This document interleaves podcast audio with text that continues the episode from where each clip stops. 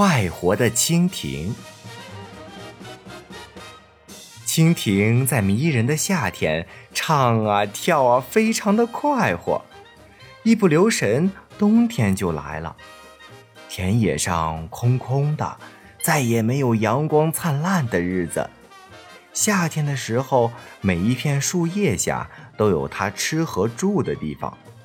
而现在，一切都过去了。漫长的寒冷的冬天来了，饥饿的日子也来了。蜻蜓停止了歌唱，谁会饿着肚子唱歌呢？它怀着沉重的心情，慢慢的挪到了蚂蚁的家门口。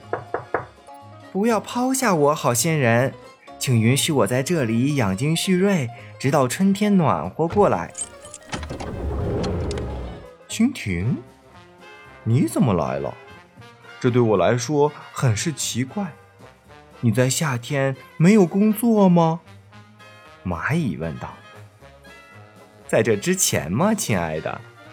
我们在柔嫩的叶子上唱歌，每个小时都在跳舞，快活的头晕目眩。原来是这样，蚂蚁感叹道。那真是太有趣了！整个夏天都在唱歌，不用工作，真是太好了。